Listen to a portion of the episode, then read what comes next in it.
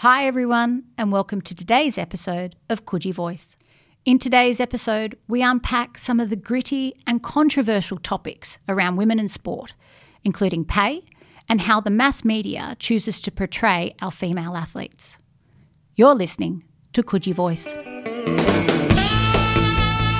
That statement to me grinded my gears, and it was almost like it was forced upon me to play the game so that then when somebody questioned me, I could be like, don't, don't question. I've actually played the game now. When you do it so easily for the men, I find it really hard and a really hard pill to swallow how they find avenues and weave their way around not paying the women. It's incredibly frustrating and it's disheartening. Gone are the days where the woman is in the kitchen. So get used to the woman being out and dominating because it's only going to get worse for any alpha male who is freaking out that a woman is going to be bigger and better than them. It, it's happening and it is it is changing and I suggest everybody jump on board and support because otherwise you're going to get left behind.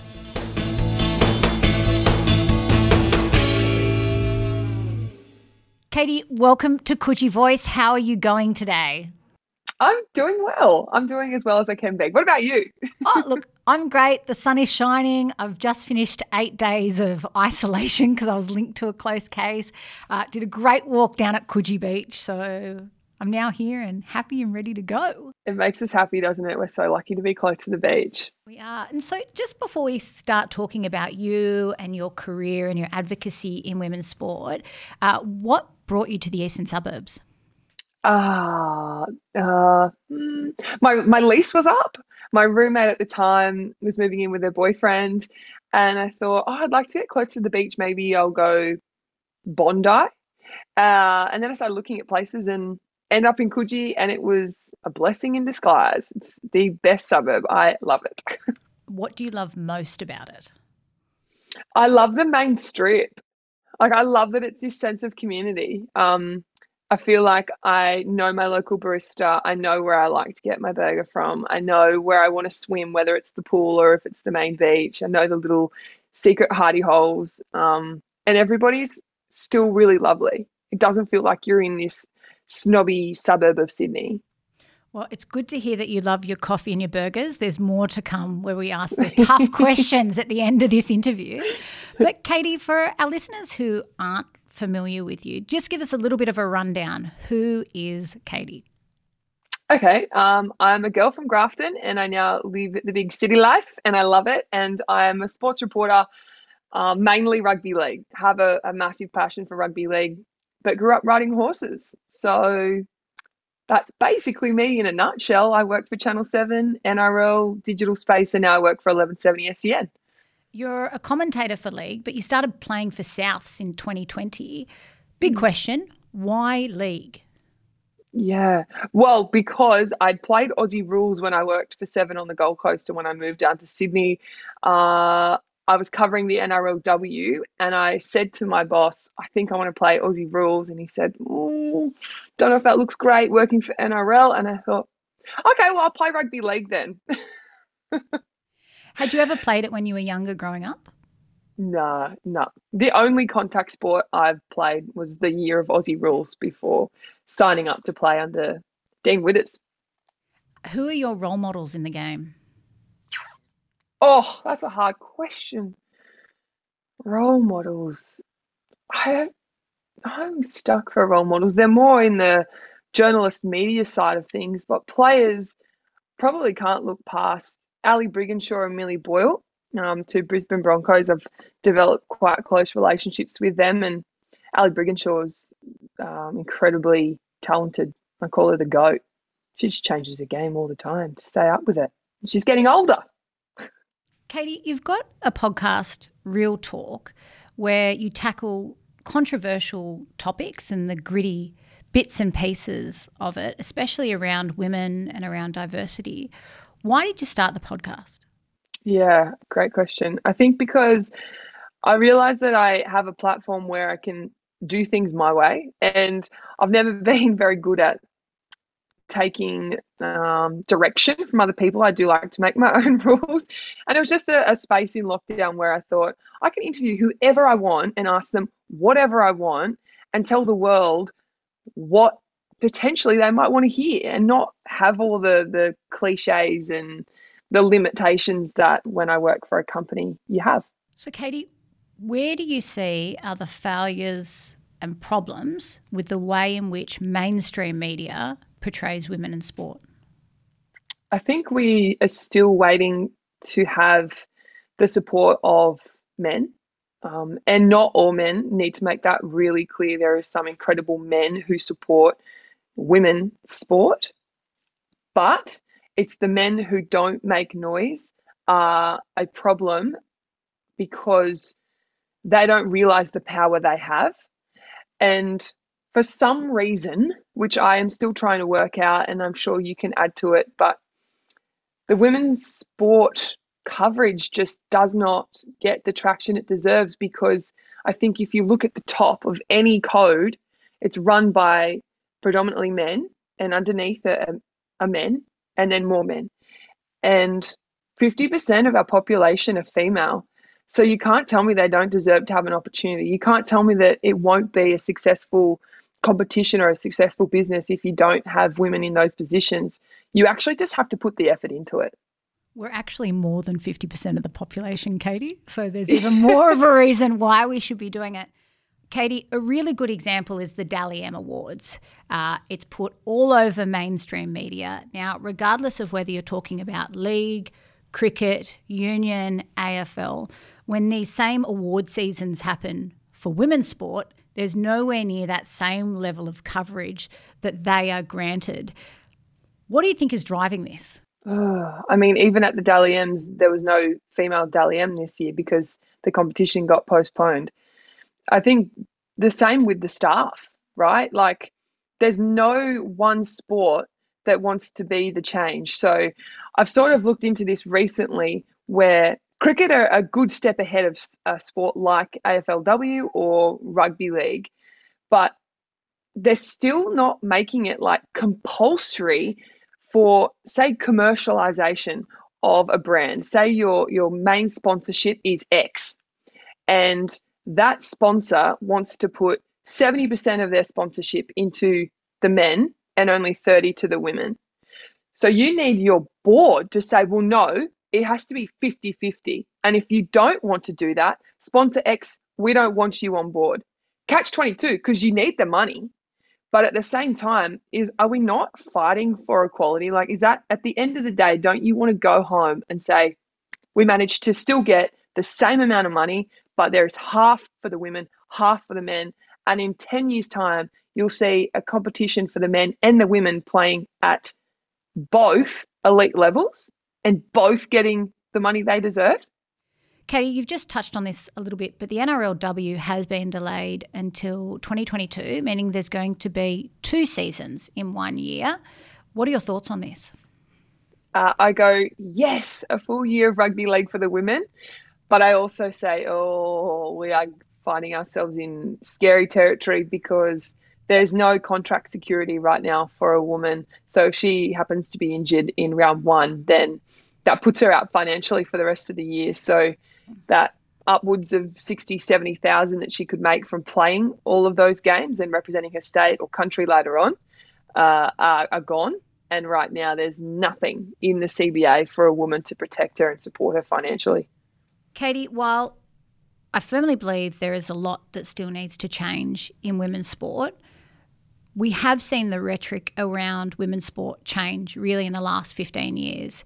Uh, you know, 10, 15 years ago, there was much more a rhetoric that women can't play as well as men. It's not as entertaining. No one wants to watch it. No one's going to turn up. I'd argue that this has changed. People do turn up to AFLW games. They are turning up to watch women's cricket. They're turning up to watch our women's sevens and the NRL games. I've been to plenty what do you think is driving this? Mm, changing attitude and also the um, the younger generation. I think because there's been people who are trying to change that perception. And sure, it's a minority are trying to change the perception, but over the years, it's managed to improve slightly. And you're seeing young boys and young girls have idols who are young girls, um, who, who are who are women, which has never been seen before. Like you're starting to see women on a TV screen. So that good old saying, if you can see it, you can be it, resonates because you can see it. Um, it's an actual opportunity. I still think there's a long way to go. After the uh, video with the the NRLW situation being postponed, there were a lot of yeah derogatory comments that still you wonder why um, men think the way they do because they all came from a woman's womb and you'd like to think they've got a fair bit more of respect for their mother or their their sister or their daughter. When I was playing Union, there were three common questions or statements that were often put to me. One, I didn't know you were gay. Two, they allow women to play rugby union. And three, aren't you too pretty to play? Which I find quite laughable because I always wonder are those questions ever put towards men? Like, is there sexuality mm. questions? Is the way that they look questions? What is, I guess, the most confronting statement or question that's ever been placed to you? Mm. Well, but coming from being a journalist to then playing, the question that I didn't get hit with a lot, but um, somebody in the, the, the industry did question me once and just said to me, um, "Don't pretend like you know what you're talking about. Don't try and talk like a male would talk about rugby league because you're a woman and, and it looks bad." That statement to me grinded my gears, and it was almost like it was forced upon me to play the game so that then when somebody questioned me, I could be like, don't, don't question. I've actually played the game now. The other one was, um, Katie, I want to ask, are you a lesbian? Um, because my ma- male friend wants to date you. And I was so shocked by it. I was like, what? Like, one, who cares? Um, two, oh my gosh, am I giving off lesbian vibes? Like, is this because I'm playing rugby league and it's and you're saying that it's a, a lesbian sport? Like it was so so bizarre. Uh, it is absolutely bizarre, and you know, as I was saying, there are these links between women's sport and sexuality, which, for if you're involved in the game, it's just absolutely nonsensical. But it sort of leads me to my next question. Uh, similarly to me, you started playing uh, rugby league later in life. I started playing union after I'd left high school. What do you see as the barriers for getting more women and particularly younger girls excited to play, I guess what we would say, non traditional female sports? Mm, I think continuing to have them um, broadcasted and put on a uh, platform, put on a pedestal, show that show people and show girls that they can also play it. Put it in schools. Have girls want to, women want to go to schools and promote the sport. Um, but I do think it's happening almost, I would love to say organically, but I think it is happening in terms of growth because the AFLW is expanding, the W League's expanding. We're seeing players like Sam Kerr, Ash Barty, who just project this incredible role model and, and you want to be it whether you're a boy or a girl doesn't matter what you what sex or gender you you resonate yourself with. Um, so I, I think it's happening. It absolutely is happening. We've seen growths in women's cricket or girls' cricket in the eastern suburbs by almost 70%. Um, and it's interesting when I turn up to schools now and I ask young girls, so girls year four, year five, year six, what sport do you play? Increasingly, they're not saying netball. They're saying, I play AFL, I play rugby league, I play soccer. And I think that's really, really exciting compared to when I was in primary school. Really, the only choice that I had was netball. Mm, yeah. Katie, at the moment, clubs of all codes are under a lot of financial strain. And, you know, you touched on before board and financial structures around funding. Um, a lot of the women's games are dependent on the men's part of the competition to be financially viable. What this has done is that in a lot of cases it's providing a bit of a justification for why this year women's comps and games needed to be pushed aside. How do we make the women's games financially self sufficient? Oh, that's like a billion dollar question. but um, I think it is having a separate entity run the women's side of the sport. Um, I looked at the NRLW after the third postponement and thought, would this have happened if we had an NRLW board organizing and having their pure passion and their pure priority as the NRLW competition to go ahead? And I would say, no, it wouldn't have been postponed. It would have gone ahead because the NRL, who are trying to run their multi million dollar business, whether they want to admit it or not, are not prioritizing the women's side of that space. So you I think you actually have to have separate committees. So whether it is grassroots, you have separate committees and you prioritize um, both sides of the sport. But then when you bring in sexuality and gender, um, right now it's men's games, women's games. But I can see in the next few years, even things changing because we have people who are non binary, we have transgender, we have so many different genders and sexualities. Um, so, where do you draw the line? Like, what if I'm non binary and I want to play in the boys' side? Are you going to say no? Like, I, I don't know. It gets really complicated. Yes. it's really, really complicated stuff. yeah, yeah, yeah. If there were three things you could change about women's sport, the way it's spoken about, uh, how it's treated in the mass media and broader public, what would those three things be? I would say report on it like you'd report on the men's. Don't don't report on it soft. Um, we got a taste of that, I know, yeah, earlier this year with Millie Boyle, and they went to town on her, and I thought that was really unfair for an off field. But on field, they're athletes. So talk about them like they're athletes. The second thing would be funding. Um, sponsors in Australia and around the world take note. Like put invest your money um, into these women's sports.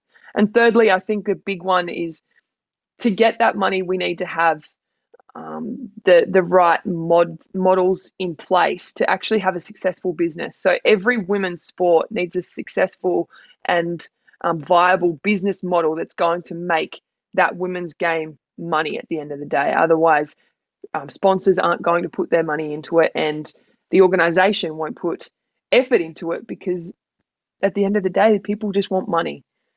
This year, there's been some pretty big conversations around um, women's sport and payment and um, disability athletes and payment. Uh, there's been a big move, particularly around the NRLW. Um, and we saw earlier this year the government change a policy where Paralympians who are medalists are now being paid for the first time. I guess, what are your thoughts on this? And I guess, like the what, the broader conversation around, I guess, women and I, what people who've traditionally seen maybe as marginalised people in the sports payment. Yeah, um, I thought that was incredible. The the power of the public, where we all pushed into basically forcing the government to to then say, okay, well, yeah, we actually do need to pay our Paralympians. I thought that was I had I did not know that until SBS wrote that article, and then the Female Athlete Project started the petition to raise money themselves to pay the Paralympians. That was so beautiful. And then in the same breath, um, we recently had when the NRLW got postponed and 130 plus athletes weren't going to get paid a third of their contract because it was out of their control, but the the body cancelled the competition on them.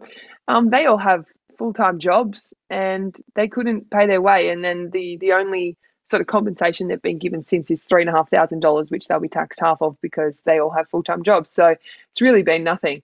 Um, but my argument to to anything where they're trying to get compensation for the women is um, when you do it so easily for the men, I find it really hard and a really hard pill to swallow. Um, how they find avenues and weave their way around not paying the women. It's incredibly frustrating and it's disheartening. And you get to the point where you sound like you're just whinging and whining because you're a woman and it's so unfair. But at the end of the day, like if you're listening to this telling me, gosh, just shut up, just listen. Like feel how a woman is feeling. Um, you'll never understand because you're not a woman. And it's incredibly frustrating. Katie, I've often found that the word opportunity is used uh, for women playing sport as a way of circumventing payment. So, look yeah. at this great opportunity you have. Aren't you lucky to have had this opportunity? Why are you whinging? You've had this opportunity. What are your thoughts on that? Oh, I, I won't swear on here, but I hate it. like, are you kidding? How how how the other one's grateful. So oh, you know, the women need to stay in their lane and be really grateful that they've even had this opportunity to play in front of a, a crowd. And they should be grateful that they get to play as part of a doubleheader. And they should be grateful that they're part of a CBA. And this happens in all sports. And I just think it's, again, you go, why? Why is it that we have to have this as an opportunity? Why is it that it has to be grateful? Though, like gone are the days where the woman is in the kitchen. So get used to the woman being out and dominating because it's only going to get worse for any alpha male who is um, freaking out that a woman is going to be bigger and better than them. It, it's happening and it is it is changing. And I suggest everybody jump on board and support because otherwise you're going to get left behind. So, Katie, tell us a little bit about like what have been some of the most controversial or enlightening conversations you've had on the podcast. Oh, all of them? They're all really different. Um, I actually had one of my guests reach out to me, which was was beautiful. Um, Stefan Rochkoot, who is a wheelchair rugby league player, he represented Australia in tennis, and he um, reached out to me because he realised that he could use me as a platform to tell his story, but also his his story was never cared for um, in mainstream media.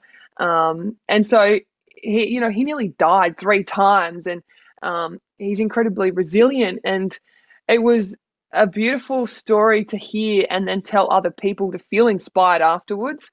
But I've spoken to a transgender uh, woman by the name of Holly who worked in rugby league and was known as Scott, and she wouldn't mind me saying, and is now Holly, and, and incredibly um, grateful and, and a new new person, so happy. Um, and most recently, an 11 year old girl by the name of Avi, who's created a, a magazine called Her Way.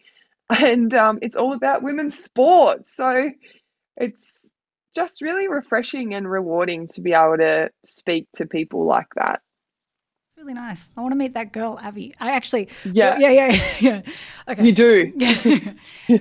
now, Katie, before I let you go, there are three very tough questions that we ask everyone that comes onto Coogee Voice. You must declare the best beach in the eastern suburbs, where you get the best coffee, and where sells the best burgers. Go. Okay. I am never dissing Coogee. Go down to Coogee. I don't care where I jump in. Usually the northern end, actually, the little northern bubble. I like that bit. My favorite coffee is the San Antonio Bakery from Suggett. Shout out to Suggett and Susie. and my best burger I know it's a chain, but I love Betty's. I love Betty's burger and the thick chips. Get me some of that. And the onion rings, why not? But I go the original. Clean or with a bun? No, with a bun. Gosh, if I'm having a burger, I'm going all out. Katie, thank you so much for joining us on Coogee Voice. If people would like to check out Real Talk, where should they head to? Uh, they can just go to Instagram, Real Talk Media, or you can go to the website. It's realtalkmedia.com.au. Thanks for having me. Thanks for joining us, Katie.